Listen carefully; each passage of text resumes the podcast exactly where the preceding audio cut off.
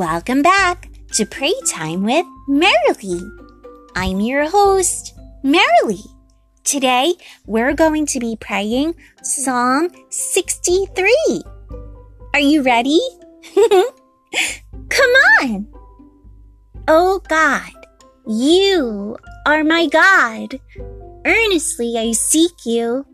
My soul thirsts for you. My flesh faints for you, as in a dry and weary land where there is no water. So I have looked upon you in the sanctuary, beholding your power and glory.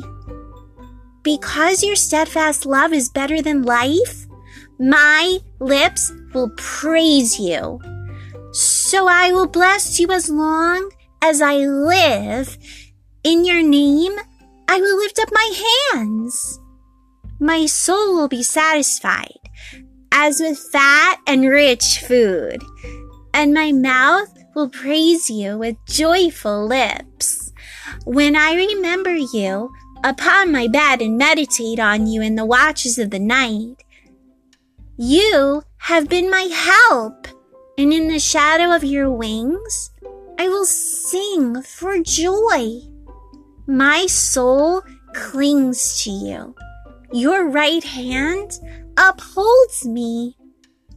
But those who seek to destroy my life shall go down into the depths of the earth.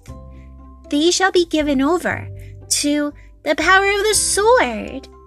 They shall be the portion for jackals. But the king shall rejoice in God. All who swear by him shall exult. For the mouths of liars will be stopped. Wow!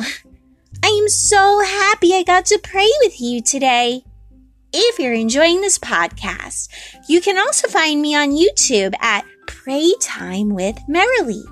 You can also email me at hi merrilee at gmail dot com. Remember, keep reading your Bible and praying. And you'll grow, grow, grow. Bye-bye. See you soon.